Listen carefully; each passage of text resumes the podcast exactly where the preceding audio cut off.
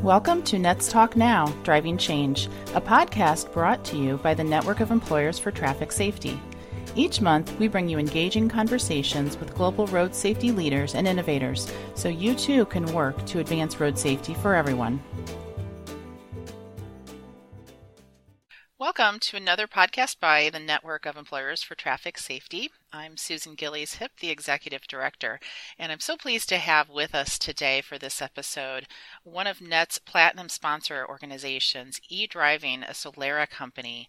Uh, eDriving has been on board with N E T S for a number of years and has truly provided such valuable information, resources, and references for our N E T S members. They are a company who helps organizations around the world reduce incidents, collisions, injuries, license violations, carbon emissions, and total cost of fleet ownership through its patented digital driver risk management programs.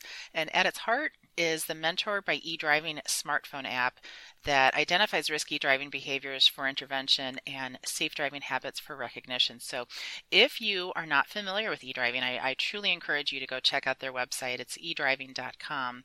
And so with us today to talk about a subject that really has been very relevant um, recently and that we really need to be discussing with us is Andrew Bradley. And I have to say, I love this title, and Andrew, eDriving's risk management guru.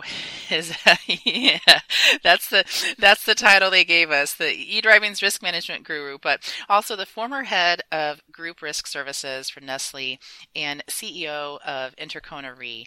So Andrew Bradley recently retired as head of group risk services for Nestle and as C E O of Intercona Re, the group's reinsurance captive, after forty years. In this role, he implemented global insurance programs for the group and expanded the reinsurance captive's premium volume sevenfold. Intercona Re was presented with the Award of Excellence in Captive Management from the World Captive Forum in two thousand fifteen. In two thousand fourteen, Aon presented Nestle with an Innovation Award for the road safety program that Andrew helped implement, which included a global road safety committee, gap analysis, holistic driver data, coaching, and eDriving's virtual risk manager closed-loop risk reduction program. Andrew was a member of both the Industry Insurance Panel and M two hundred, as well as chair of the Global Road Safety Partnership, or G R S P. He's a regular speaker at the Federal Roads Maintenance Agency, Firma, S I R M, Insurance for Safer Roads, and other industry events. So Andrew was presented with a Lifetime Achievement Award by Firma in two thousand eighteen. So Andrew, very extensive background here.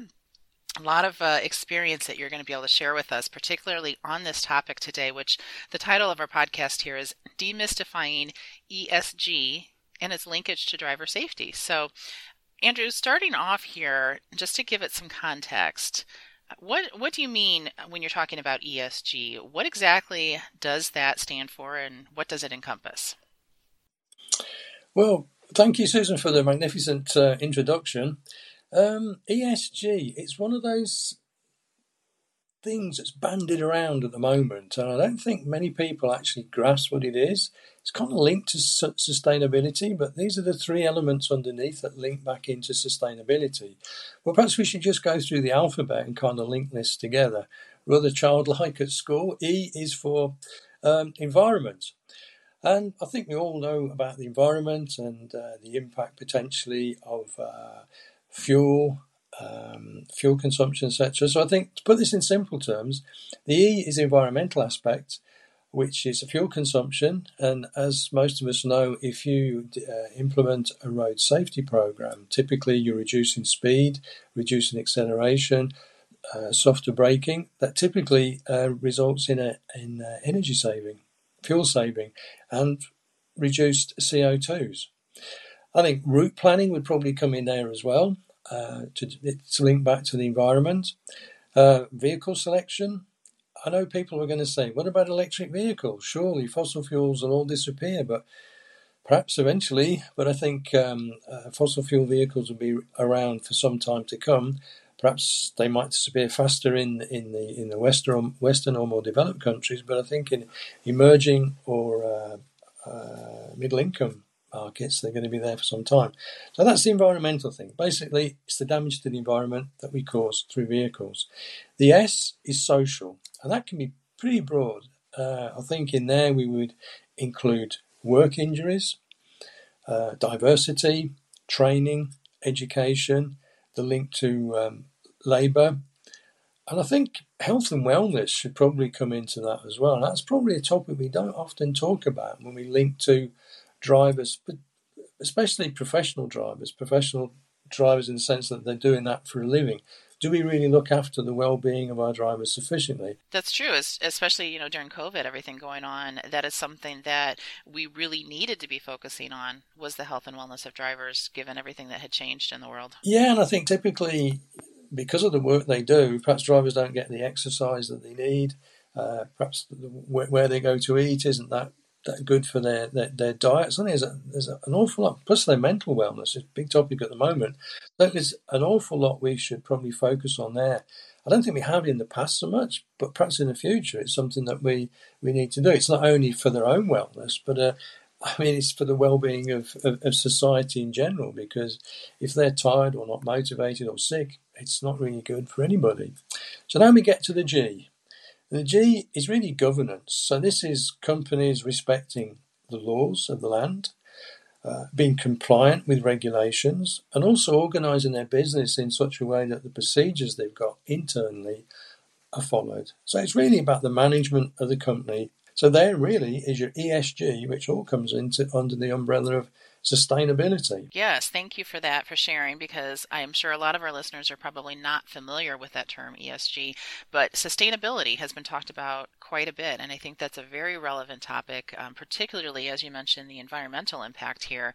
And so I'm, I'm curious, so now we've set the stage and, and have shared what it is we're talking about, but explain a little from your point of view, why should companies be concerned about this? If we do another bit of scene setting, I don't know whether everybody knows that globally there are at least one point four million people killed on the roads annually. And this is probably a low-end estimation because data is pretty poor, but I think that's probably another question later on to look at data. And there are absolutely millions of people that are injured on the road globally. And I mean globally, I'm not talking about just the U S and, and, uh, and Europe, but if you look at Southeast Asia, China, Latin America, it's really awful. Deaths on the road are, according to the World Health Organization, one of the top ten killers in the world. You imagine if you had one point four people killed on aeroplanes in a year, you'd never take a plane again. But we all ride our bikes, drive our cars, drive trucks. It's kind of a, a strange situation. And also in, in, in lower and middle income companies, countries, particularly lower income countries, it's one of the biggest child killers. Children from like five to sixteen, and particularly people up to thirty as well. So it endangers people's lives globally. It does, and I believe ninety percent of those road deaths are actually in low and middle income countries, if I remember correctly. So it is a tragedy. We should perhaps just consider uh, Mexico and North America. Uh, the U S doesn't perform that well uh, with road deaths. I think they're about twelve per one hundred thousand people.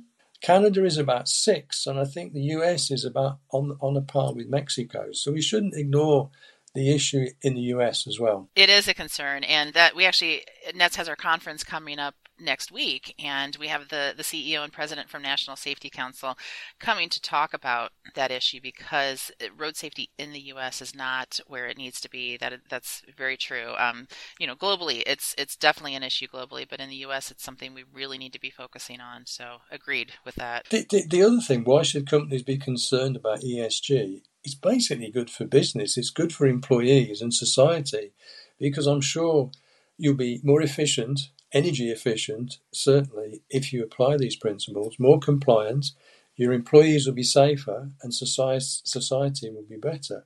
Which kind of leads us into some of these reporting indices. You might be familiar with the Dow Jones Sustainability Index, or F T S E for Good, or there's another one called Rebico. These are kind of the school reports of big companies. So often they apply and they fill in all the information and they get a rating like a school report. Work injuries are mentioned there. I don't believe there's anything specific yet on, on road deaths, but I think there should be, and perhaps that's something we should be focusing on in the future. But there is one uh, measure that's quite interesting. Again, I don't know how many people have heard of this, is the U N Global, Global Sustainability Goals. And there, there is a clear indicator in there about road road deaths. which follows on, actually. There's an, another project or goal in there called the Decade of Action, which is um, trying to reduce road deaths and injuries on the road by fifty percent in the next ten years. It's quite a target, but at least it's mentioned in there specifically in the, in the Global Sustainability Goals. So it's nice to know that somebody's thought about it and, and put it in there in print. But again, not many people know about it, the Decade of Action. I think that's something also we should be promoting. Yes, for sure. And actually, NETS is part of that. Uh, we had a, a webinar recently talking about uh, some benchmarking with private sector organizations. Uh, you can find that recording on our website, actually, uh, talking about the role of private sector organizations toward that goal, that having the road deaths by fifty percent or um, by twenty thirty, because that is such a, it's a lofty goal, but private sector organizations can play a part in that. And so that kind of leads me to to my next question to talk about here. Um, as I've mentioned, you know, NETS is part of the, the United Nations Road Safety Collaboration. We've partnered with United Nations Road Safety Fund and most more recently with the World Business Council for Sustainable Development as well. And all of these organizations, we're partnering with them because of that Decade of Action for Road Safety goal under the, the Sustainable Development Goals. And like you said, not everybody's familiar with these, but we're trying to get the word out that private sector organizations can help with this. So How how do these efforts, the, the E S G efforts and the U N Global Sustainability Goals link to road safety? You've talked about, you know, the sustainability, and for as an example, a lot of organizations don't necessarily include their fleet safety programs or road safety on their sustainability report. Um, I know a number of them do, but you know, that's just one example of, of an area where we can focus on. So how do these efforts tie into the U N goals for road safety? Okay, well, that's a, that's an excellent question, because there's there's various points in there. There's about six points that actually um, touch on, on these aspects, but the key ones are reducing death and injury around the world, particularly the death aspect. As you rightly said before, Susan, there are more deaths and crashes in lower and middle income com- countries. So companies that are global obviously probably need to do more. And I think you're right, the private sector can do a lot, but I think for the moment, it doesn't get the recognition, I don't think, for the efforts that are made in that area. I mean, basically, we want to change driver behaviours. And as we've seen before, if we can change drivers' behaviour, typically the main thing is reducing speed. That, as we know, as I mentioned in the, in the introduction, reduces fuel consumption, reduces uh, C O two. At the moment, fuel prices are absolutely th- through the roof. I don't know about in the States, but in Europe, extremely expensive with what's going on in the Ukraine. And if you've got reduced C O two, you're certainly contributing to um, helping climate change. The other thing we also need to, to, to look at is the um, vehicle purchasing, about vehicles in um, emerging markets, because there's big differences on, on the, the standards of vehicles. Is that the right place to put this one or not? I absolutely think it's the right place, because if if we're not focused on the the vehicle star ratings, the you know U N has the, the guidelines for vehicle purchasing, and then we also have uh, Global N C A P, for example, with the star ratings for vehicles, and we need to be putting safer vehicles on the roads, and employers can have a huge impact on that by determining which vehicles they put in their fleets. So yes, feel free to chat about that. So one of the things we, we've noticed over the years that the major motor manufacturers, they have double standards in uh, you can purchase one vehicle in one country and what appears to be exactly the same vehicle, say, in South Africa. And in fact, the specification is considerably different. For example, they might not put airbags, they might not put A B S in the vehicle in South Africa. Well, these are two key factors in saving life. And uh, the star rating of, of the vehicles. Uh, they've been challenged several times on this. Typically, it's said that the market doesn't need them, or, or there's a price difference. And some people have said, well, the price, this price difference is actually minimal, one hundred dollars or two hundred dollars. So should they be doing that? And big fleet owners, I think, can play a significant part in, in changing that in in lower and middle income countries. It's typically the, the, the major corporations that are buying the newer vehicles. So progressively, they should be renewing their fleets with these higher spec vehicles, but they need to insist with the motor manufacturers that they have the same specs as they would in the U S or in Europe. So there's some strange differences around the world that are really difficult to um, to understand.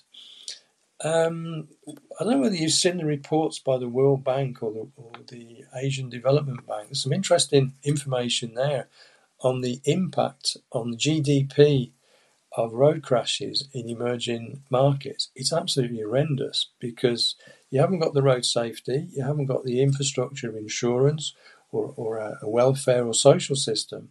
So if the breadwinner of a country uh, dies from a, from a road accident, the family can be absolutely crushed, obviously morally, but financially. So I think there's there's a big impact that um, road crashes can have, and where commercial or global commercial or companies and uh, global uh, organisations can help considerably in, in their efforts. One of the other things I, I noticed when I was at Nestle was it also helped with driver loyalty. If drivers felt they were being looked after, they were included in the whole driver safety process. It wasn't imposed on them, but they um, they were part of the, the, the implementation and the whole process. They really welcomed it. And from figures that I saw, the driver turnover improved quite considerably over the next few years. So there are all sorts of other aspects, I think, to driver safety that we don't necessarily recognise when we just talk about safe driving. It's a lot broader than I think we initially think. I agree. I think uh, to your point there about the driver buy-in, you know, being part of the whole process, and that starts at the top. That's where leadership has a big role in this, um, you know, and, and I'm sure you know that from your experience. If leadership is providing the example and talking about why this is so important, and they share, you know, what they do to drive safely, et cetera, the, that's where it starts, and then that's where you get the driver buy-in, and then you can and have safer road safety programs because of it. Totally agree. That the countries that did the best, uh, in, in my experience, were exactly was exactly that. There was leadership, commitment, and focus, and leading by example in those countries. And there you can get some fantastic results if people are seen to be walking the talk. Yes, and so as we've been talking about this with private sector organizations playing a role, you touched a little bit here on, um, you know, how can these companies have an impact on this? But let's let's expand on that a little bit. Um, safe system approach, for example, that's being talked about worldwide with road safety, and we're focusing that on that here. We're starting to focus on that in the U S in terms of it's not just about the person in the car on the road. You know, it's about infrastructure, it's about the laws, it's about enforcement, all these things. So how how can a private sector organization have an impact on some of those areas related to E S G initiatives? Well, some of those are pretty tricky. I always say there, are, there there is lobbying you can do, but some of them are kind of fundamental. As perhaps I can give you a, a few examples. I think if you start at the pyramid, some of the things I think that are, are really critical to implementing a, a countrywide uh, road safety uh, approach, it, it's the laws of the land. The policing and, and enforcement is, is also critical, because what's the point of the laws if they're not being policed and enforced? It's the, the infrastructure, um, education in general of the public. Road design is another critical critical point there. Uh, not that perhaps corporates can influence too much, but uh, just a couple of examples. In France, they, they introduced road traffic islands, and I think that's something you don't see too much in, in the U S. But according to statistics, it drastically reduced the number of uh, crashes, because rather than having a four-point junction, people had to slow down, take a bit of a right and a left before they went round the island. Ireland was a, was uh, the country of Ireland, and not the island as in the road traffic island, uh, was uh, an, another one. They had great data as to what was happening in their country. So we come back to data a bit to try and define where the issues are and where you, you can spend the bucks to make, make the biggest uh, biggest change. They have a lot of these four-lane roads, and they hadn't got a barrier down the middle, so they developed this sort of... Uh, metal rope type um, fencing to separate the lanes, to segregate. They also put in these posts, these junction definition posts, so people could see where to turn off clearly in, in, in the dark. Apparently, again, these reduced um, uh, traffic accidents considerably. Infrastructure, obviously, is difficult for major companies to influence. You can in some circumstances, because I, I saw it in, in, in one of the companies I work for, was um, if you'd had incidents coming out of your factory or warehouses, you might need to redesign the exits and entries to make them safer. One of the businesses went to the extent of actually putting in pavements uh, along the along the street where the big trucks came in and out to protect the, the pedestrians in a particular village. So it's another aspect. We think about road safety just being behind the vehicle, but it's the infrastructure. And large companies that are Uh, using the roads considerably in a particular area, and they can see that the infrastructure is perhaps not where it should be, can they work with the local community to make things safer, especially with, with crossings for kids, if there are schools in the area? Uh, and this can be expanded as well, these, this uh, safe to home, safe to school, perhaps it's the other way around, safe to school, safe to home programs to get kids backwards and forwards to um, to school. Well, and I think that that ties into the social aspect that you've mentioned in the beginning here. This is corporate social responsibility. You know, what can your organization do in that area? For example, several of our companies uh, do the, the Helmets for Kids program and, and help support programs like that. So it's it's about the community and and keeping the community around your organization safe. Yeah, I mean, another couple of examples on, on that one. I saw there were four countries that stood out for me was uh, the Philippines, Pakistan, Ghana, India, and Brazil. That's five, isn't it? My maths has never been that good. But um, in India, for example, drivers are really poorly looked on. They're kind of low down the food chain. And uh, the factories there, they they um, they put in uh, toilet facilities, wash facilities, rest facilities for the for the drivers, and they thought this was fantastic. And these were contract drivers. Uh, well, that gets us onto another good topic in a minute: con- contract drivers. But things like that really help, I think, make people feel valued. You you're giving them support, you're giving them hygiene. It's basic stuff. And um, that needs to be sort of spread out. They're not just drivers, they're people as well, and they need to be looked after. Absolutely. And that, so you mentioned that, that is the next topic I wanted to bring up here, was talking about the, the contractors, the supply chain. So we here at NETS, we are working towards uh, increasing our focus on that area because we are learning, you know, we, we work with NETS member companies that have very strong, solid, safety, you know, fleet safety programs. But what about the third-party contractors that organizations are working with? So how do organizations successfully push this this E S G focused sustainable safe driving to their supply chains? Well, that's a good question. It needs to be a partnership between your company and the contractors. It will work some places and it won't work in in others. If it's in perhaps a more developed economy, it's going to be procurement. We'll probably drive that with the health and safety people because you put it in the contract. This is the these are the things we want. It, it could include, you know, the, the, the checks on the vehicles, the type of vehicles that are being used, the hours they work, the rest periods. So you're sort of putting the focus on, on the contractor as well to look after the look after the drivers. You can also share with them your best practices and try to uh, help them along. I saw fantastic examples in, in Ghana and in, in in the Philippines where this worked in, incredibly well, where the company had worked with the contractors. And they did these fantastic presentations before and after these things had been, been put in to try and improve driver safety. And I believe at the time we were using uh, uh, V R M, uh, eDriving's previous um, document to try and train the local drivers. And also helping them sort out restrooms, rest areas for the drivers, improving the vehicles, the walk around each time you get in the vehicle, each day you get in the vehicle to check the tyres, this and that and the other. Uh, and that worked incredibly well. Yeah, a lot of loyalty from the contractors, and they were very proud to be associated with a, a major multinational. It helped them with their business because when they went to other customers, they said, look, we work for X Y Z company, and the, just the sheer professionalism of the business rose incredibly. Another example was in, in Ghana. We had a conference there, a road safety conference in Ghana, and they had some of the local contractors there, and they very proudly stood up and reconnaissance of the, the, the efforts that local Nestle had made to help them improve their business, the procedures they put in place, again, walking around the vehicles uh, and, and things like that. Another interesting one in, in, in Ghana, it's probably a total aside, but the, the head of the, the Nestle company there, he got Miss Ghana to sit in on the conference, and she'd got a live tweet about road safety. So having Miss Ghana and a live tweet giving information to a, a Twitter feed was something something else. We've never seen that before. How how well it went, I don't know, but it was an interesting aspect and somebody that had really thought about this to try and look at this in a, in a different way. Fantastic. Yeah.